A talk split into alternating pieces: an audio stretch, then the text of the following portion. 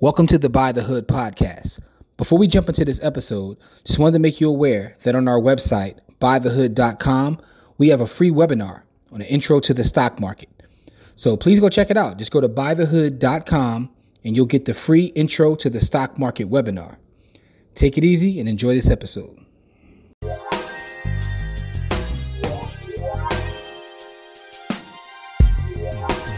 What's up, people? Welcome to this episode of the Buy the Hood podcast or webcast because I don't know how you're consuming this content. I'm your host, as always. My name is Jimmy. And as we start off every show, that's with gratitude. Just want to say thank you to everyone and anyone who supports anything that we've got going on. Special shout out to all the students from Buy the Hood University, as well as the youth from the Buy the Hood Ownership Camp. We appreciate you guys uh, tremendously. Um, but I got my partner crime me as always. Core, what's up, good brother? What's good, man? How's everybody doing? You know, welcome to 22. You know, every day is a good day to be alive. We never gonna complain about being alive. Yes, sir. Yes, sir. But as you folks know, our show is designed to highlight brothers and sisters who are putting out positive energy, doing tremendous things, and it's doing great work in the community. We want to make sure we talk to them, get them to tell their stories, and just you know, um, kind of you know, spread love. And this brother that we got on right now, man, I, I, I, like his story, right? First of all, first and foremost, shout out to my brother, uh, the finance rebel Kamari, because he hit me up and was like, "Yo, you got to get this brother on the podcast. His story is amazing in, in terms of the work that he's doing." Went and looked into the brother, this brother Michael Sneed. We're getting ready to bring on. Now, this brother is is is proof that just adding value to the marketplace, you can achieve a lot in business. So I'm not going to tell a story, but I'll let our brother Michael Sneed from Appliance Boot Camp come on. Mike, how are you, good brother? I'm doing good, man. Thank y'all for having me on. Oh man, listen, um, you know, we we talk to people from all walks of life, doing all kinds of things. And when I heard your story, I was like, man, that's interesting. We never had anybody on that's found a way to add value the way you have, um, you know, with appliance boot camp. So, you know, to make a long story short, you basically have found a way to create revenue repairing appliances. And we're going to get into that. But let's start with your background. Where are you originally from, born and raised? I'm originally from a little small town in North Carolina called Stovall, North Carolina.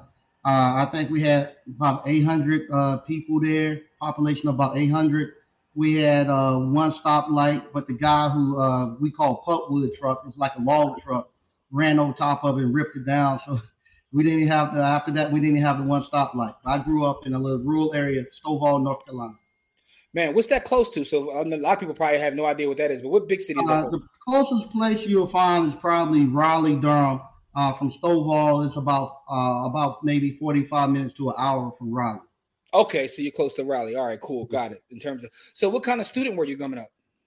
Uh, a C student at best. Uh, uh, all the way in, uh, until I got to uh, probably my maybe my junior year, sophomore, junior year in college, I was maybe a C student. Now, were you always um good with your hands? Like, is that something that you always were good at in terms of using your hands? Oh yeah, yeah. Um, I always been mechanically inclined. Um, uh, I think my grandfather started with my grandfather. He could fix anything, and uh, watching helping my grandfather and my father growing up fixing stuff, working on cars uh, fixing stuff around the house, doing construction work. Uh, just just was natural to work with my hands. Okay, all right. So that's something that you've always been good at. All right. Mm-hmm. So um, in terms of colleges, you went to college. What college you go to? Uh, I went to North Carolina A&T State University. Um, oh, HBCU. Uh, yeah, HBCU, the best one it is too. Uh, went to uh, North Carolina A&T. Uh, I majored in electronics and computer technology. I flunked out my first year. The first year I was there, the first semester I flunked out. Uh, I, I, started off with 17 credit hours, I think. At the end, I had maybe three, uh, one class and a lab, and I had a C and a D in both of those. I had a partial scholarship I was on. I lost my scholarship, and uh, and uh, my father came up and took me away from college. Uh, so uh, told me uh, I had he didn't even pay the first the first year first semester where he told me I had to work and pay back those people money that I messed up going to school before I he let me go back to school. So I had to go. He took me out of college, made me go to work at uh at the Burlington uh, industry with him at the cotton mill with him. So I had to go work with him to, at the cotton mill to actually make enough money to pay him back for the money I messed up before I could go back to college. So uh, I set out a, a, a semester and a half paid him his money back. He let me go back to college, and that's when I really started to buckle down with my schoolwork. Then. So in that first semester, when you uh, you know, was the partying uh, going to um, you know, A and T? What was it? Yeah, great, Lord. Yeah, uh, I'm coming from a small town, like I tell you, 800 people, and everybody there your cousin. Um, I get to North Carolina A&T. Uh, uh, you you got you got you know young ladies from from DC, Maryland with their vibe and style. You got young gotcha, ladies gotcha. from uh, Atlanta. You got them. You got uh, you got from the Bahamas. You got uh, all across the world there. So let's let's and, just say um, you were distracted your first year, right? Yes, it was. Uh, so then, not not only that, but uh, like I say, uh, when, I, when I grew up, you know, you you had to I had to cut the wood for to heat the house. I had to mow grass. I got the A&T. I didn't have to cut no wood, didn't have to mow no grass. Man, I had a ball. They had to make me come home for uh, uh, for Thanksgiving break and stuff. My parents had to make me come home for Thanksgiving break. Oh yeah, so you you were just having fun. You, you okay? Got you, got you. Mm-hmm. All right, so um, in your journey, right? So now now um, your father makes you go work at the mill. You get mm-hmm. the money to pay him back, but then you go back. Um, right. So so I guess the mentality shifted after working at that mill that you wanted to like buckle down. Is that what happened? Correct, correct. Made dean list after that. interesting, interesting. So was it the hard work at the mill that made you buckle down, or you just didn't want to have, you know, you you, you just wanted to stay at school? what was it? Uh, it was the hard work at the mill and the and the uh, the embarrassment and the realization that uh, how how quick all that could be taken away from you. Okay. You know, uh, you working at the mill and you you cutting cotton all day with a pair of scissors, and you go home and you got you got all this lint up in your nose uh, you don't you don't sweat it. No, there's no air conditioning in that in that cotton mill in that big warehouse. And you there, you don't sweat it so much that uh, your underwear might have been white when you left that morning, but now they blue. Depending on what color jeans you had on, you don't sweat it so much to dye from your jeans and mm. change the uh, color of your underwear. And so he had that, and then I had also the embarrassment where everybody asked and say, "Hey, I thought you were going to college. What you doing here?" And you got to tell everybody, "Oh, I flunked out." You know, and uh, and and to realize that could have been my fate. That uh, working at the cotton mill the rest of my life could have been my fate. So I was just ready to get out. Okay, so you did your thing. Now you made yeah. the dean's list. What were mm-hmm. your plans where you were in school? Like you talked about uh your major. What were your plans? Like, did you have any plans? Like when I get out of here, I'm gonna uh, go do this. Oh yeah, um, I always, I've always wanted to be an engineer. Uh, ever since I was a little kid, um, I always told my mom I was gonna be an engineer, especially with a different world and Dwayne Wayne and all that. Everybody, just about every African American child when I was growing up wanted to be an engineer. We didn't know quite what an engineer done, but Dwayne Wayne was an engineer. Everybody wants to be an engineer. Yeah. Uh, and I had my older brother; he was an engineer, so uh, it really gave me fuel to want to go do that. So yeah, that's what I wanted to do. I wanted to go be an engineer um, when I when I graduated from college.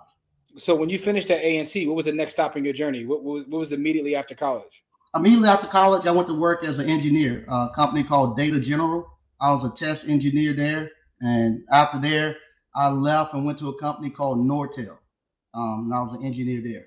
Okay, okay. So let's talk about Appliance Boot Camp. How, how do we mm-hmm. get from you know as an engineer to what you've built with Appliance Boot Camp? What was what, what was that story? Uh, it goes back into college. When I was in college, I worked at Sears as an appliance repairman. Um, and during those days, my roommates and all my friends, they kept telling me, hey, Sneed, man, you need to just quit college. All you're going to ever do is repair appliances. I was like, nah, man, once I graduate from college, I'm never repairing another washer and dryer.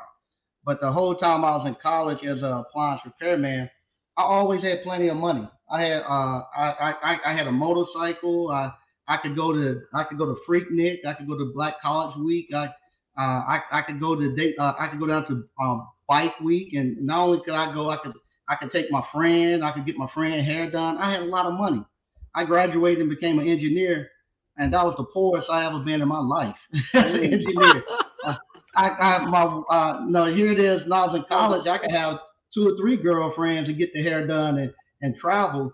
And I get married my wife got to wash her hair in uh uh wash her hair in the in the sink, and I got the clippers trying to get myself edge up. I didn't have enough money to make it from uh, day to day. I mean, from week to week. It was the poorest I ever been. Um, but uh, I was working as an engineer. Uh, at that time, the dot com burst happened, um, and when that happened, all the uh, people who was working for uh, anything dealing with the internet, uh, we was making uh, switches Um, and so my job, I, I, I said I got fired, but they call it a RIF or laid off. I told people it don't matter. Same thing, you're not getting a paycheck. So uh, I mm-hmm. got fired and uh, laid off. And I went looking for work. I just got married. My wife and I had just built a house. We just had our first child. And um, I'm trying to find work. And I'm going around to different companies asking them, can I work for free? Um, uh, if they give me a job, I'll work for free just to prove myself as an engineer, then maybe I could uh, get a full pay, get a, uh, they could, I could bring me on full time. And I couldn't even work for free at that time as an engineer.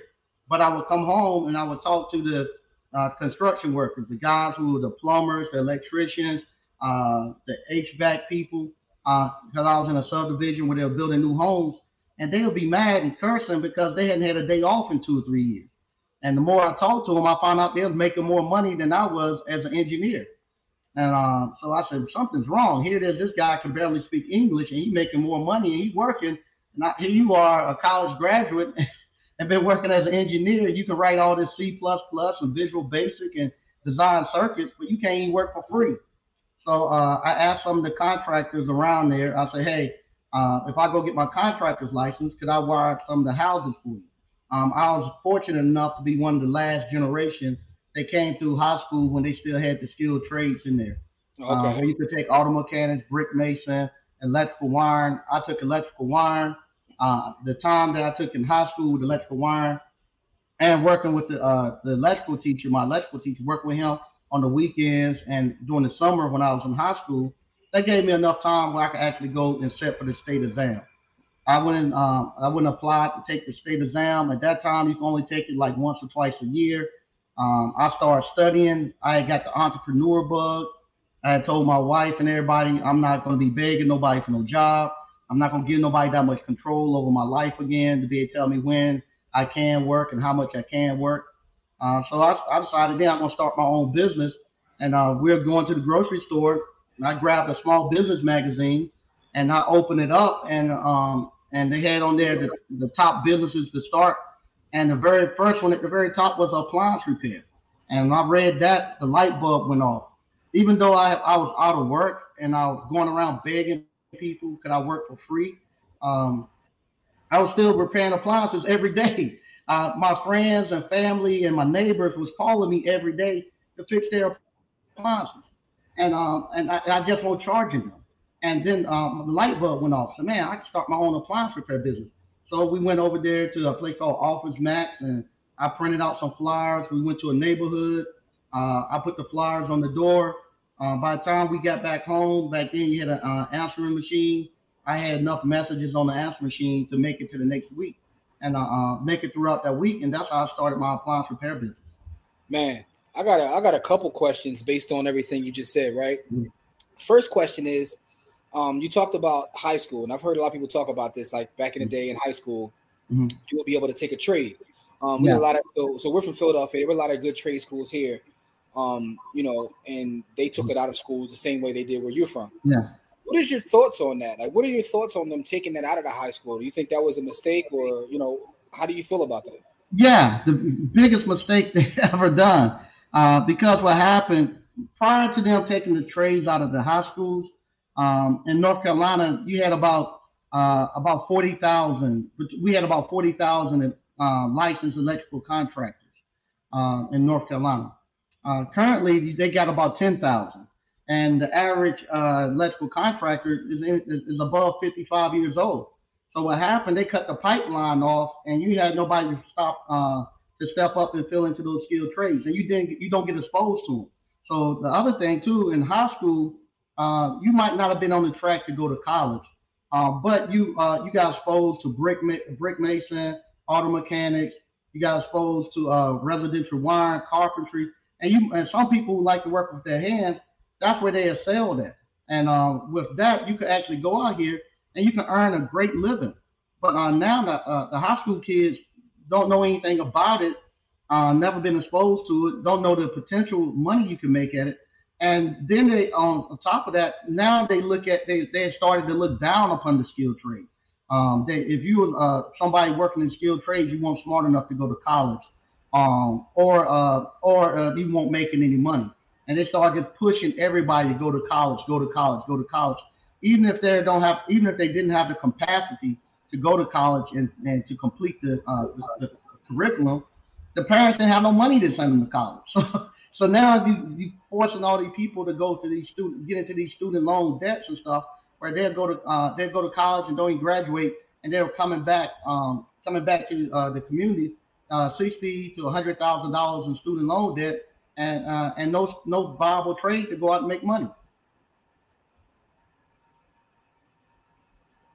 Yeah, you can't beat that.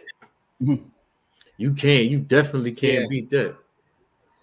Yeah, and you know the crazy part is right. So being in real estate, I know what I pay my um, you know, roofer, my mm-hmm. electrician, mm-hmm. and all that, mm-hmm. and a lot of them living better than me. Like so, it's it's, yeah. it's, a, it's, a, it's a lot of money in the trades. Um, yeah. but I feel like a lot of times we fall in love with titles and things, right? Mm-hmm. So you know, to say I'm an engineer, you just talked about being an engineer and not having any money, right? Oh, but in, in, in our community, in our community, we fall in love with titles way too mm. much. Yeah. You know, I'm Dr. Such and such, or I'm, you know, I got this degree. Like we we fall in love with these things that um at the end of the day, a lot of times don't produce value.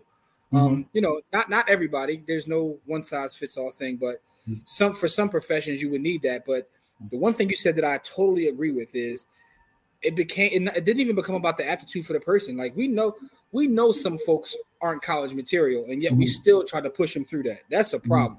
That's mm-hmm. a huge problem. Mm-hmm. You know what I mean? So now let's let's back to your story though with appliance boot camp. So now you figured out that okay, I'm already doing this stuff without charging. Um, let me set up this business. And you talked about having enough business after that, you know, a couple days for for weeks. Like you, your answering machine was full. Mm-hmm. Um, so you continued to build appliance boot camp out boot camp out from that point. When did you realize like okay, I'm really on to something. This this doesn't even have to be a little hustle. This can be a full fledged business in my career. When did when did that kick in, or were you still trying to go back to engineer route because that was in the back of your mind? Uh, no. Uh, uh, once I started my appliance repair business, I was about 28 years old when I started my business. By the time I hit 30, I, I had retired. I was, I was I was retired. I had enough uh, employees and, and stuff. I didn't have to work anymore. I was retired after 30 and so at the time, I wanted to get, uh, I needed to get more workers. And I wanted to uh, get the younger kids that were in high school and middle school, I wanted them to actually come work for me. And so I started going to the parents and say, hey, uh, um, let your kids work with me during the summer. Um, and during the summer, they could work and I could pay them 10, 12, 15 dollars an hour. And then once they graduate from high school, uh, now I could go and start paying them 20, 25 dollars an hour. Um, instead of them going to college and, come back after they got sixty thousand dollars, a hundred thousand dollars in student loan debt, and they come back, then you only work ten dollars an hour to me to train. So mm-hmm. I, I asking the parents that the kids work with me, and a lot of the parents told me that the kids couldn't work because they didn't have time. I said, they ain't got time. What they doing? They said, well, they play sports. So in order for them to play football and basketball for the high school, they have to go to workouts uh, during the off season. They have to pay people to work them out, the coaches and assistant coaches and, and the AAU coaches. They they work them out. And then when they ain't working out during the week on the weekend, they're going out playing travel basketball, AAU, playing 707, I guess it is football. So they don't have time to, to work because they the parents are trying their best to get them to get a, a scholarship in football or get into the league. So um, I told them, I said, well, what day do they not they not playing football or basketball? and they told me Sunday afternoon. I was like, okay, uh, bring them to my shop, and um, I actually pay them to uh, to let me teach them how to start their own um, how to how to repair appliances because I was showing people too, uh, all my friends and family, anybody I could get to, I was telling them uh, the potential in appliance repair and the skilled trades, how much money I was making, all the stuff I was able to do. I was just ringing alarm, telling people y'all got to get into the skilled trades. It's, we, we, we, so much money to be made here. Um, so nobody was listening to me. So I started, uh, I started, uh, I, from the money from I make from my appliance repair for my business, I started doing, uh, uh, buying blocks over in Rocky Mount, North Carolina. I go to Rocky Mount, North Carolina, buy a, a block of houses. The houses won't for like three or four thousand dollars. so I just go buy a block and, and start renovating them and flipping them and, and renting them out. And uh, at that time, they uh, a lot of the rappers started then talking about buy back the block and and all this and that. I ain't seen many of them doing it, but they're talking about it. and uh, at the same time, uh, uh, a YouTuber, Mr. JT Hustle, at JT Automation now, he came and we was doing a story uh, about uh, about buy back the block, and I told him I had to get back because I had to teach these high school kids.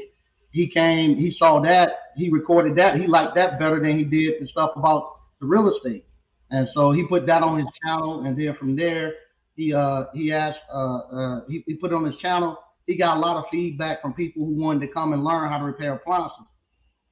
I told him it wasn't worth it. Don't nobody want to do this. Nobody likes the skilled trades, but he, he kept pushing it. We need to uh, we need to have a uh, you need to teach these people how to do this. So we put together um, I put together a program. I told him I said I'm gonna I'm gonna teach people how to start their own appliance repair business. I had so many people who had came to me who had lost their job and um, they needed to uh, they needed to make their mortgage and stuff. And um, they'll work with me for about two weeks. I'll show them how to start their own business. They'll go out and they was making a hundred thousand, hundred fifty thousand dollars a year uh, repairing appliances. I had done it so many times. I knew I could do it if somebody stayed with me for two weeks. Mm. Uh, I didn't know if I could do it in a weekend. Uh, so I told them, I said, I'll put together one for the weekend and um, I showed them how to start their own appliance repair business over the weekend um, on a on a Saturday and Sunday. That way, they don't have to take time off from work. They can come, learn the business, go back to work, um, and they can work their way out of the, uh, out of their job and have their own business. So I, I put yeah. this course together, and and we uh, we sold it. We had so many people buy it that uh, it, the banks thought we were running a credit card uh, scam. They uh, shut our uh, locked up our bank accounts. Wow. Um, we we uh we had the guys come. At that time, we had guys come from all across the country. Uh, I thought it was just going to be local guys coming from North Carolina. The night before our class, um, uh, we sitting there getting ready for uh, for the uh, for the actual class to start. Uh, you know, just getting our stuff together the night before. We have this guy come in and he's peeping around the corner and he want to know how many people in here. We said just just two of us. You know, he was like, all right, and he's he's nervous. And then he, he asked us and said, y'all ain't gonna rob me, are you? We were like, nah? He said, uh, he said, well, all my friends said y'all getting people down here, y'all gonna just rob people uh, off the internet. We was like, nah, we're not gonna do that. So uh, he sat down, we started talking. So then I asked him, I said, where you from, man? He said, I'm from Detroit. I said, uh, Detroit. I said, Michigan. He said, yeah. I said, you got on a plane and you flew all the way to Detroit? he was like, yeah. I, I, I, he said, that's what my friends told me y'all was gonna rob me when I got here. So uh, I went home that night and I couldn't, I couldn't even sleep that night I was thinking, I said, man, I got all these grown men coming here from all across the country. Not going to teach them how to start a business in a weekend. And at that time, those first classes we had, those were grown men, you know, 45 to, to 55 years old Mm-hmm. Uh, they're, they're starting to approach retirement and they realized they didn't, they didn't have enough set aside to retire. They had kids that was getting ready to go to college. They didn't have enough money to put their kids in college. And all they wanted to do was be able to make an extra $500 a week. Uh, that, that would have put them over where they felt like they could, uh, they could get past their, uh, uh, their, their dilemma that they were having. Yeah. So, uh, I had these grown men who've been working in factories, you know, working in auto factories and stuff hey man, you ain't lying to me. I can make an extra five hundred dollars a week doing this stuff. I said, yeah, you can do it. Uh, if you lying, I'm coming back down here. So uh, I said, yeah, you can do it. so uh, they left after that weekend. I didn't hear anything for a couple of weeks. Finally, the same guy named Juan who uh, who came who came in there looking, he called me back and he asked me. Uh, he was he was at a dishwasher repair. I tell him how to. Uh, I was telling him how to fix it. And so then I asked him, I said, hey, uh, were you able to uh, make that goal of 500? He said, yeah. He said, I've been able to do it. I said, oh, that's good. I said, you doing it per week? No, I'm doing about that a day. so uh, wow. Uh, I said, uh, have you talked to anybody else in the class? He was like, yeah. How they doing? Everybody doing about the same. Everybody doing good. It works. So, um, he, but uh, I had, like I told him, I had started a business from scratch in appliance repair in almost 20 years. Uh, so some of the stuff that they had changed for new companies coming in. They told me the, the, the little small changes they made. I called JT back and I told him, I said, man, we got it. Uh, we got we got a hit. I've made the changes, and uh, from then on, we've been putting it out. And right now, we got over 1,500 people who have came. We got uh, man, uh, I don't know thousands of people who who have quit their jobs and running appliance repair businesses uh, who make over a hundred thousand dollars a year. Man, that's powerful. That's powerful stuff right there, fam. Like, you know, um, you changing families. yeah, yeah, yeah. And the question I have though is right. So you figured out this thing that changed your life. Mm-hmm. What, what, what what was it like? Was it something that you were raised to do? Like you said, I gotta now I gotta help others. What was it to make you say, look, because you could have just, you know, figured this out for yourself, went and lived an amazing life and never put anybody else on. Mm-hmm. Um, what made you decide I'm going to teach this to others so they can help their family? Uh, I had once I had some business partners. Uh, I had two Indian business partners, and um, I saw how they were at, how they were moving. Uh, one time I had uh, I, we had a, a used appliance store, and I had two partners from India in there, and every weekend they would come around, them and their friends. Um, it'd be like 10 of them, 10 or 12 of them in minivans and SUVs. And they'll come around to the store and we'll go over the books and, and, and just go over how the week went. And then they'll go to, they'll, they'll leave and they'll go to all the other little um, businesses and buildings that they own. So uh, one Saturday, I asked them, I said, man, what y'all doing? They said, we ride around, go look at all different um, uh, projects.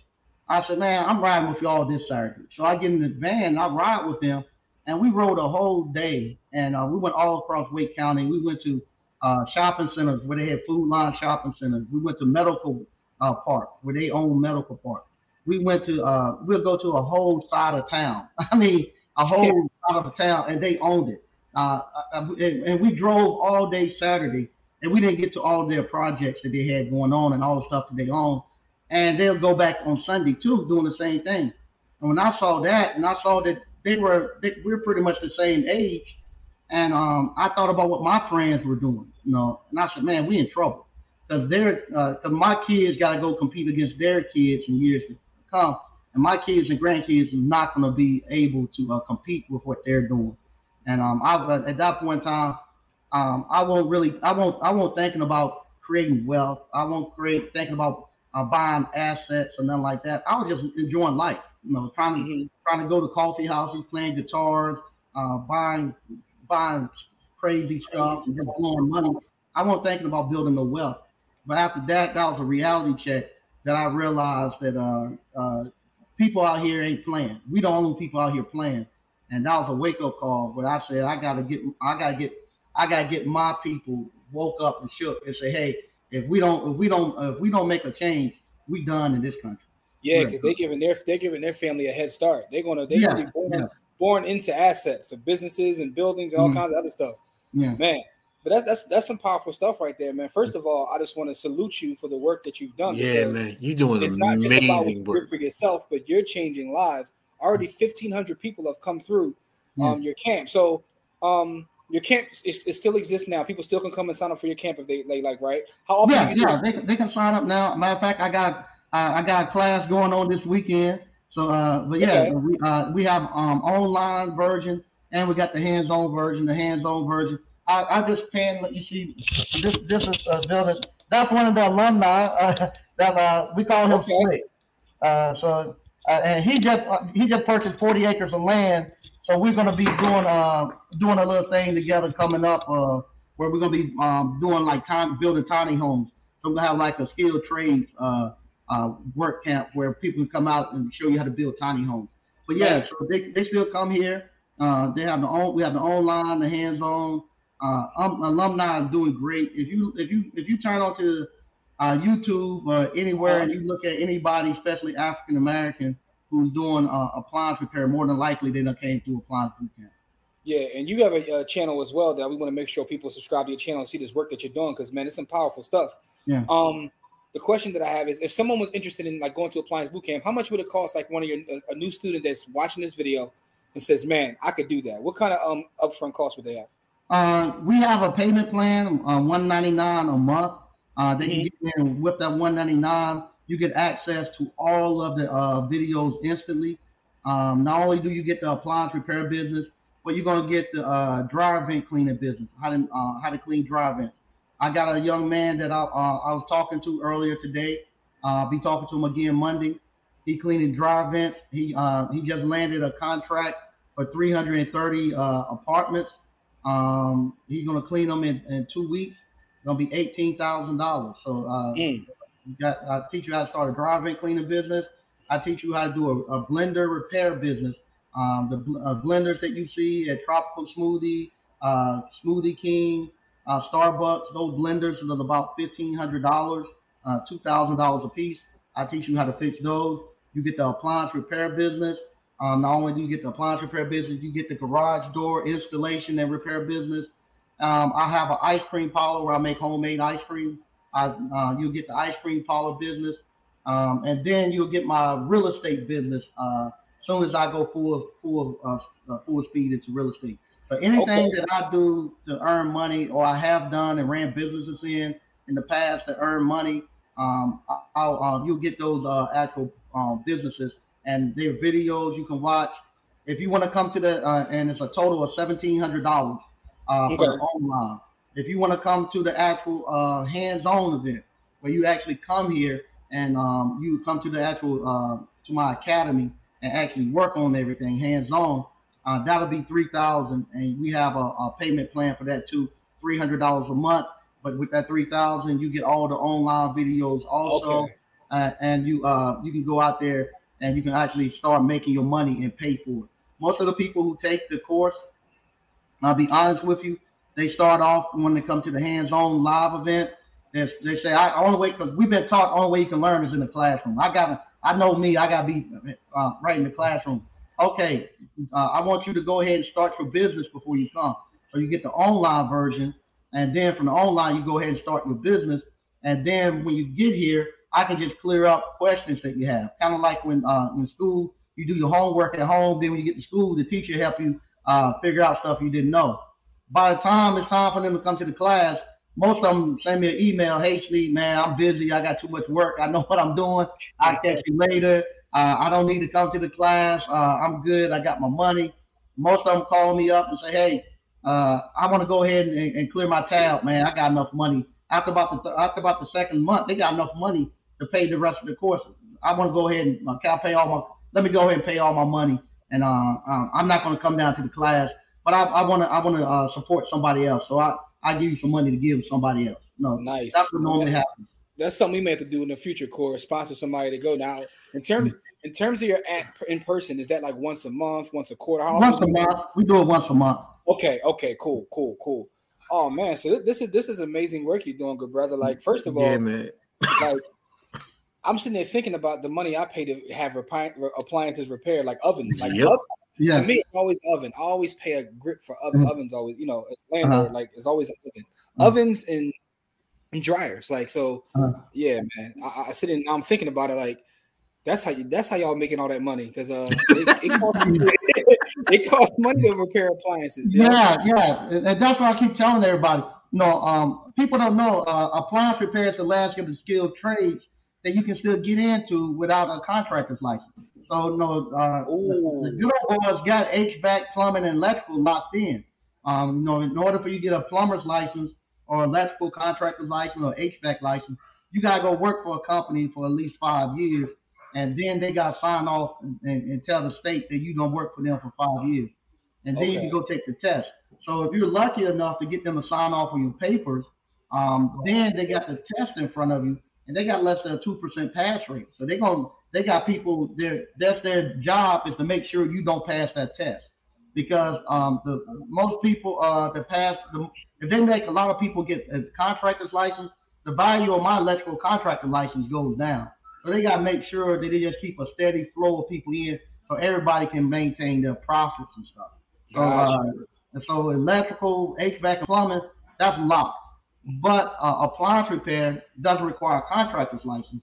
But you you make just as much money as if you had a plumbing contractor's license, an HVAC or electrical contractor's license. So now's the time to get in. And what we're doing, we're actually getting in and we're going out and um and making our money, building our businesses, and we're looking for the next generation. We're gonna be able to tell our uh, our kids and our grandkids that you got one that's pretty smart uh, that have the capacity to learn, you're gonna tell him uh, you're gonna have to go over there and uh, you're gonna you, you know you can you can you can go to college or whatever, but after college you're gonna have to go over there and uh, and work over there at uh, uh, ABC uh, H, uh, HVAC for three to five years, so you can take that test. And once you pass that test, you bring that license over here to my company. now, exactly. now, once we get that license into your company, you straight. From now, you all you, you your family good because now whenever you got a, a, a, a nephew, niece, or grandson or daughter who have the capacity to take the test, you put their name down and let them go take that license test. And once mm-hmm. you got the license in that company, you good. You good. Yo, that's that's that's amazing. Uh, you know, strategy right there. That's that's yeah, powerful, like man. that's that's how you build for generations. That's yeah, actual man, generational got, wealth. You got this thing sorted out, man. This is this is this is uh, I'm getting excited about this, man. But listen though, let me ask you this question. So, um, you know, you've had this journey, right, where you wanted to be an engineer. You talked about mm. actually achieving that goal, and then mm. realizing it wasn't what you thought. And mm. now you've created this thing where you're changing not just your life, but the lives of families all across the country. Mm. Um, throughout this journey, though, what would you say has been your biggest hurdle or something that you had to overcome to get you to where you are today? Uh, the biggest hurdle that I had to overcome was when I first got into entrepreneurship, uh, especially being an African American and being the first person in my family who who is an entrepreneur and leaving corporate America as an engineer and stuff. The educating them what an entrepreneur is uh, and and the ability of it. Uh, unfortunately, uh, a lot of lot of people back. No, it's cool now. right now, it's cool to be an entrepreneur. But uh, 15, 20 years ago, uh, that was the worst thing in the world to be was an entrepreneur. Um, people thought that you couldn't cut, cut couldn't cut it in corporate America. Uh, you know, you look at the cartoons when we was growing up, where they show Mickey Mouse out there in the factory working and slaving. Then they'll show some uh, boss sitting in the office with feet up, smoking a cigar, counting money and and then you know our parents, my parents grew up in working in the cotton uh, mill, and and they had supervisors, and they would come home complaining supervisors lazy, don't do no work, and so that was the hardest thing where um, I was uh, I was learning about how true wealth was uh, was being created, and then I wanted to educate my people, and um, not having nobody I could talk to and being made fun of. Um, mm. but, um, I, I I remember sitting around uh, one, one, one holiday season, and the family wanted to uh, come up with a way that they could make some money. And I said, okay, here go my chance to uh, shine. so uh, I was telling them, hey, let's uh, let's come in and let's go uh, let's go buy these buy these houses. I was buying houses for three and four thousand dollars at the time. I said, let's come in, um, build a start a LLC. Everybody put their money in. We go out here and we buy these houses and stuff.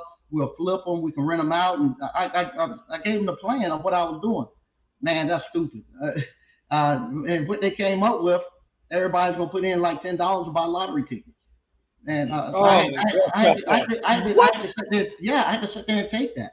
I had to make. I, I was like I said, I used to be called. Uh, they used to call me Kanye West. They said, "Here come Kanye West with that crazy talking." So I had to take all of that, and they, their thing was, uh, every week, everybody put in ten dollars and they go buy lottery tickets, and if they hit, they're, they're gonna split. Honest, honest. Wow. Oh, you man. know, it's crazy. That, that, that, that really hurt when you know, especially when I'm sitting there beside these guys and I'm seeing what they're doing. I know I'm, I'm seeing my business partner.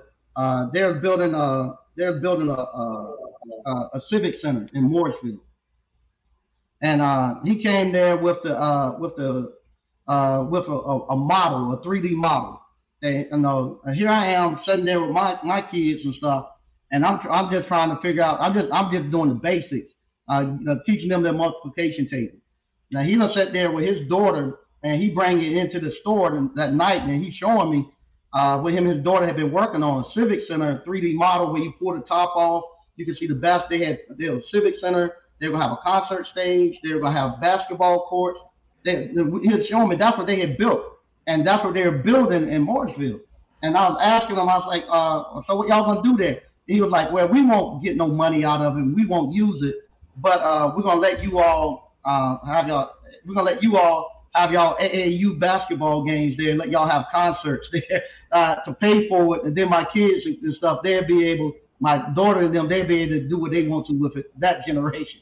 So I was happy to see that, and uh, And uh, and I'm, I'm, thinking, oh my God, we, we're in trouble. Uh, it, so, So you must like what's like actually going on now because it seems to be some sort of a renaissance. Well, well first of all, the internet made the world smaller because mm-hmm. as someone who grew up loving business, investing, like numbers, mm-hmm. real estate, mm-hmm. I understand what it's, it's like. It's, it's lonely. You have no mm-hmm. one to talk to. Everybody around you mm-hmm. is looking at you like you're insane. Yeah. But now I have people all across the country, you know, who I met in person, know now that I can talk to about business. Um, so the internet is a, a, big game changer. So, what is your feeling after going through that, like that that lonely phase of entrepreneurship, to now being able to have your own students and people that you can talk to about business? Like, what does that feel like? Oh, it's, it's, it's, great. It's great. I um, I, like I say, now I, I got uh, I, I have partners. Uh, I got people like I just say. Um, uh, one of my partners just walked in. Uh, one of the alumni, Slick. Like I say, he just bought 40 acres of land, and we're sitting down. We're we're talking how he developed his land and and not only are we, it ain't just talk. No, we got the cash to put in there to get it done. We got the, we got the uh, knowledge base to go there and fix the stuff. Um, and so we sitting there talking, talking that. Uh, now it's uh, uh, it, it, where now it's cool now to be an entrepreneur. Where now people are waking up to the student loan debt. People are now seeing.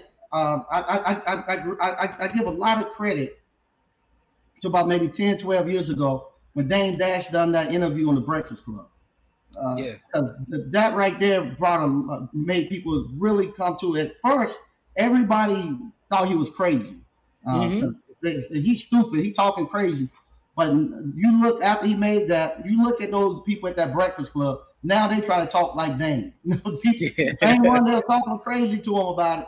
Now they try to emulate him. Uh, talking about they they businessmen. You need to you need to have your own thing. You don't need to work for nobody. And, and what you saw there with Dame is what I had to go through every day when I got around friends and family and multiplied times 10. Uh, I had I had uh, I had to go through that all the time. And but now I have people I have thousands of alumni who call me and they're not calling they're calling me because we talking business. Like I said, I had had a guy I talked to last night, talked to him again this morning. We're working his cost of doing business. And like I say, he, he just he just he just grabbed the well. He got 300 some apartments we we got to make sure that he that he's getting a good bid, uh, and that they give him a good contract. So we're working those numbers. Um, yeah. Seeing them buy real estate, seeing uh, seeing my alumni, seeing them actually put together schools, seeing them actually mentor people, seeing them being the industry leader. Yeah, so you yeah. you've built you've built your own tribe, right? And that's oh, yeah, yeah, that's yeah, that's yeah. sometimes what you have to do. You have to like find your tribe. Once you find your tribe, you know, sky is the limit. Yeah. Um, yeah, so y- this story, this story is very inspirational, man, and um, there's a lot of stuff here. Corey, you got something you want to say, good brother? I'm just, I'm dumbstruck a little bit because I'm, you know, I know it's people out here doing the work, but for me, changing thousands of people's lives and then creating your own business partners, like you are a living example of what, in a, in a micro sense, of what we should be doing in a macro sense. And um, like for me, I'm like, this is great. Like, you know, like you're you've built what we're building. And mm-hmm. so, you know, I'm I'm I'm really, you know, excited and proud. You know, like you know how you, you know, I, have never met you and I'm super proud of you. And I don't even know I know nothing about you. You know what I mean? Like I, so it, you know, for the, for me, I'm mm-hmm. proud that somebody's doing the kind of work. Someone that looks like us. and yes, I think that's yes. important to say. You know what right? I mean? Like, yeah, like you know, we've we've met a lot of people on this show that have done a lot of amazing things, and this is, you know, this this podcast has given me an opportunity to meet and um and talk to people who are doing absolutely amazing yeah. things. It gives me hope, oh, right? Because because at one point I felt hopeless. I was like, man, we are we are absolutely doomed and then th- seriously, this podcast gave me hope because it's like, mm-hmm. okay, there are people that are make sure that we're not going to go down without a fight. We're not absolutely doomed. And so I want to say thank you uh, first and foremost. And then after thank you, I want to say I'm super proud of what you're doing. So, you know, uh, I don't even know what else to say after that. yeah, man, that's good work you're doing, good brother, man. man I appreciate it, man. And proud of what you all are doing, man, getting the word out. Um, yeah. I, I, I, love what you all are doing with um, doing it with real uh, real entrepreneurs and real people doing it. Uh, yeah. that's that's one of the, one of the things that I think uh, happen with uh, with us. We don't get to see real entrepreneurs and real business owners. And um, and now that these these guys, I wish I wish they would give more shine to the alumni and show them uh, that they're real business owners. They're not riding around in those suits. I mean, they ride around in Lamborghinis. They not they not dressed up in those suits and ties. Uh, we was laughing. We was at a conference last uh, last week over in uh, Tampa Bay, and we was laughing because we're we're skilled tradesmen, and we walk around looking like Bookman from uh, Good Times, dressed like that all the time. But all of us have money. Yeah, we have money, could do what we want to. Yep. Um, but the, the, we, we give a false impression of what entrepreneurs look like. And I, I, I, tell people all the time, I go to meetings with, I know multi, multi, multi millionaires all the time. Some even billionaires.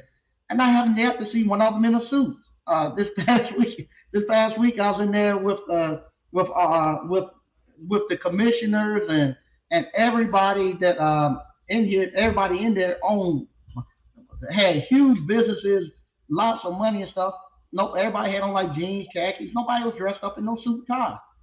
Yeah, the, the, the, see what we're taught about wealth is all marketing because it it gets mm-hmm. us to spend money.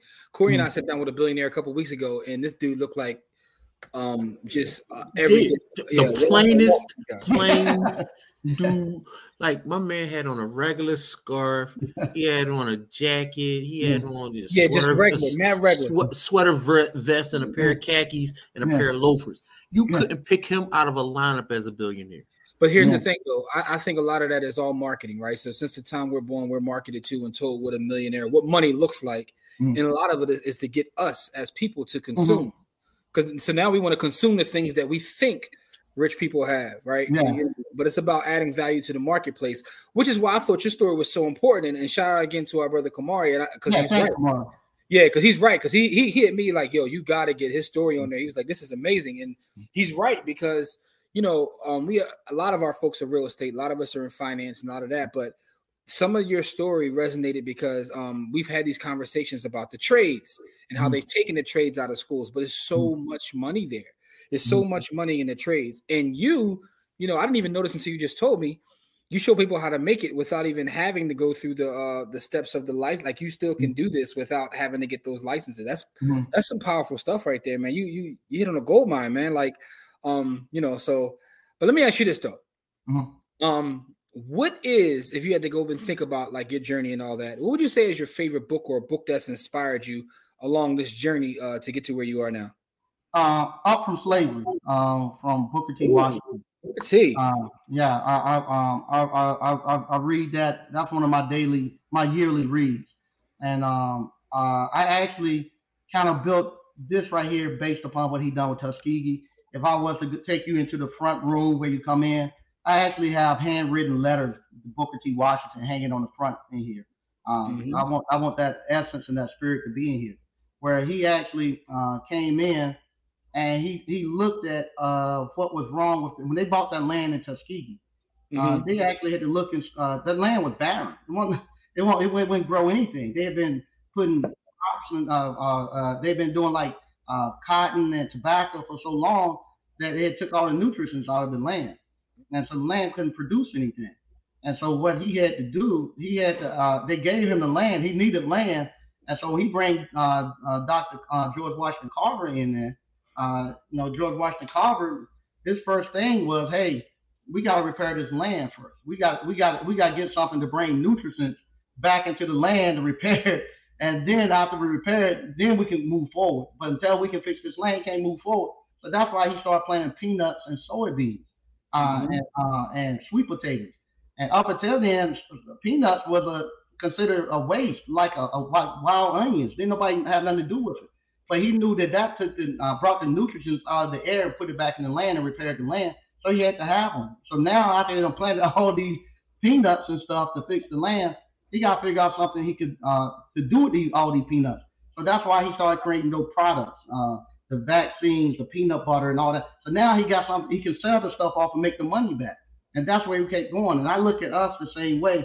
We have been stripped of uh, all the nutrients in, uh, in within our culture and everything. We're we're barren. We're barren people.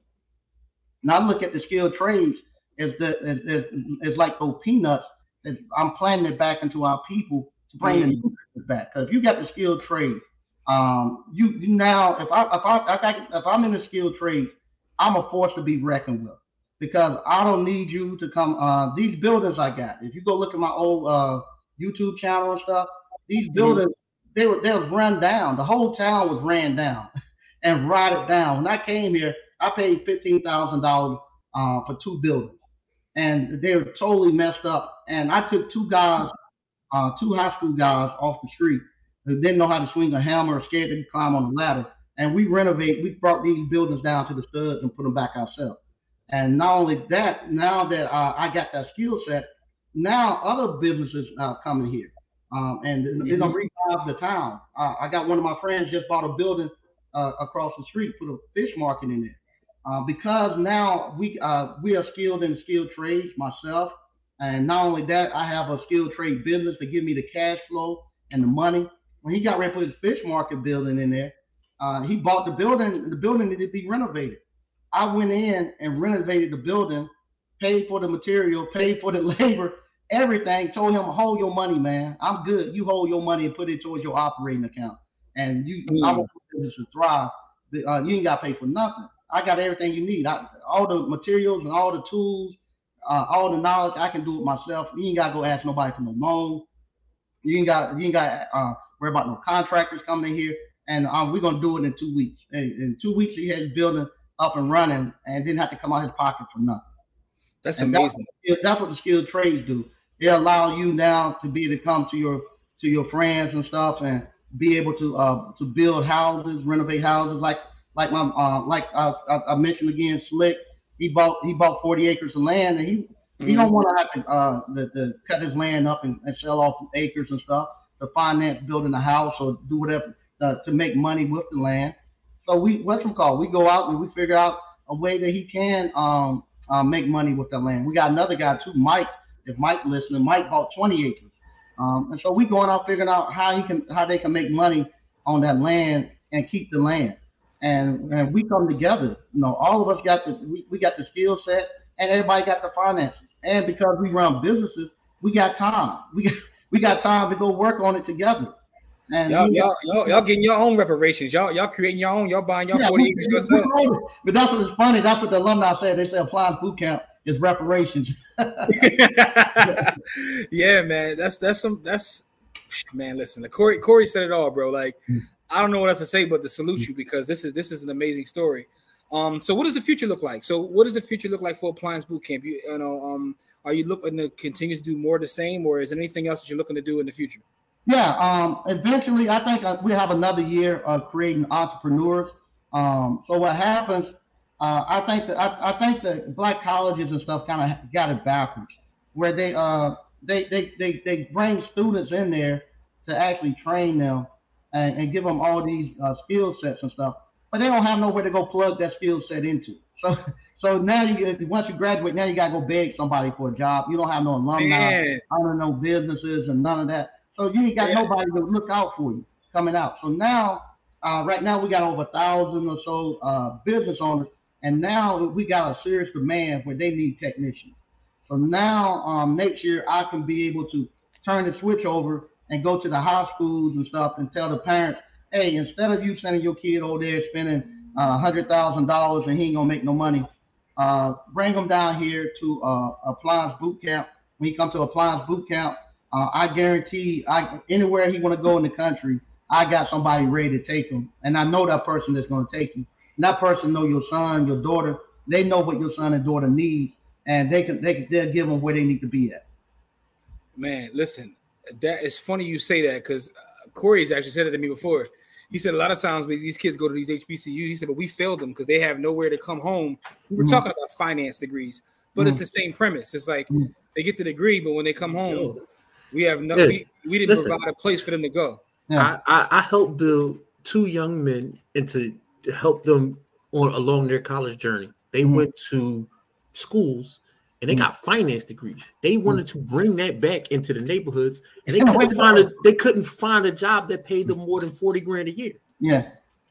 And so they literally had to go shoot. One had to go to Chicago, and one had to work for a, a bank in New York to be able to make those finance degrees worth what they paid for them. But yeah. they literally came back into the hood and struggled for a year mm-hmm. because they couldn't find a black business to work mm-hmm. for. Because when I, you know, when I was helping them build and try to get those degrees, I said, listen, you're not getting those finance degrees just for you. You're getting those finance degrees for us, for for the for the community. And they came back into the community, and we had nowhere to put them. I didn't have nowhere to, yeah. I didn't have yeah. anywhere to put them. I didn't have systems built when they came back. Mm. And so even though they did what I asked them to do, I felt like I failed them because they had to go, they had to scatter across the country to get mm-hmm. to be able to feed their family. Mm-hmm. You know what I mean? And so now, you know what I mean, what you're doing, like that, that for me, I was like, dang, I wish I had done it that way. But you know, mm-hmm. you know, a wish, you know, we can wish all day. Yeah. From this point forward, you know what I mean? Like, you know, I now I have a, an example right in front of me of how, you know what I mean? How to, do, play up. Yeah, how to yeah, play how, up. Yeah. run the play. Yeah, so yeah, absolutely. So right, yeah, and, and, eventually, um, and, and believe it or not, we're getting to the point now where we are needing to get some of the advanced degrees. Because uh, now uh, we're getting into, uh, we have multiple businesses, we have we have uh, a lot of stuff that we're doing, a lot of moving parts. But now, if we had a, a accountant, you know, like now, uh, I've been having this uh, this discussion with my wife, where this thing where your your kids say, hey, I want to go to school and, uh, and, and major in social work. You can't do it. We need an accountant somebody got to be able to do these books. I'm tired of paying a CPA. So uh, grandchild, some hey, you, I'm gonna pay for you to go to school. You going to school to be an accountant. Same thing. We uh we we're now uh we're, we're doing a lot more real estate. We're doing a lot more real estate. Uh, I'm tired of every time I want to get something done, I got to pay five thousand dollars to get some drawings done to an architect engineer uh, hey, we we doing two or three buildings every quarter.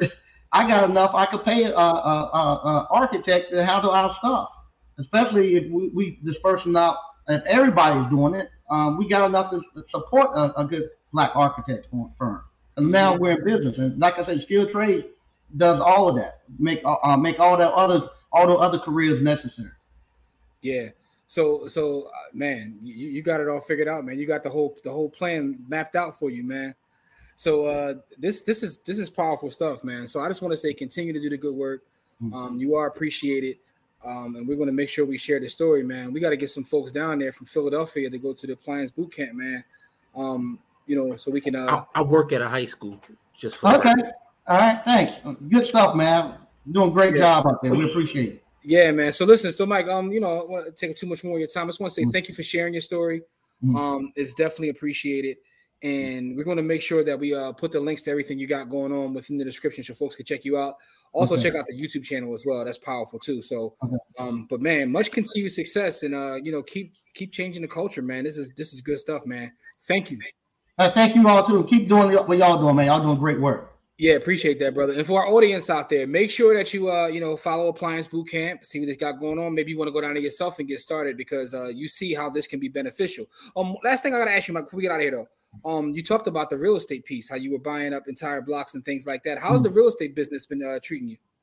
Uh, so far, it's been good. Uh, I, have sold several pieces last couple of weeks, and that's doing good. But like I told people, the real estate is really my retirement. Uh, I'm not going to know if I made the right decision until like another year or so. So at 50, I'm turning on my real estate. I'm getting away from some of my, my appliance repair business, and uh, I'm, I'm using the real estate as my retirement. So as I depend more on my real estate to support me, I know in the next couple of years if I made the right decision. So I want to turn it on at about 50, 55. So if I got to make some tweaks, I'm still young enough to get back in there, make some tweaks before I really need it. Listen, man, you own the land, man. Everything mm. comes back to land. You know, like like mm. you know Booker T yeah. say that everything comes back to the land. So yeah. you made the right decision. Yeah. Yeah. All right. So listen for for our audience out there, um, make sure you follow everything that's going on with Appliance Boot Camp. Make sure you check it out. Um, check out the links in the description to see everything that Mike has. Um, share this episode. You know, whether you listen on audio, watching the video, just make sure you share it. And um, you know, we'll we'll stay in touch with you guys. But as we always say, it's not about how much money you make, it's about how much you keep. Game elevates. We'll see all you guys in our next episode. Peace and blessings.